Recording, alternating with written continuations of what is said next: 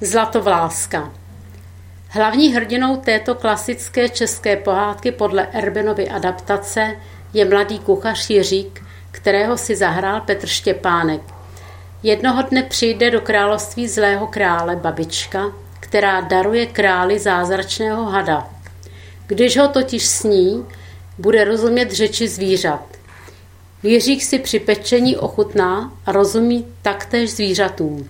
Když to však král zjistí, je Jiřík osouzen k smrti. Může se však zachránit tím, že mu přinese za nevěstu zlatovlasou panu, o které se baví dva ptáci, když se tahají o zlatý vlas. Jiřík se tehdy vydá do světa a cestou zachrání mravence, mladá ptáčata a zlatou rybu, kteří mu slíbí pomoc.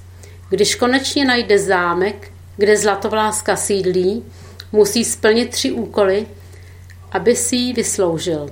Při úkolech mu pomůžou mravenci, zlatá rybka a v neposlední řadě i dospělí ptáci. Jiřík nakonec odchází se zlatovláskou zpět ke králi. Král však Jiříka nechá přesto popravit. Díky živé vodě ho zlatovláska vzkřísí a sám král zemře pomocí mrtvé vody, když se chce omladit živou vodou.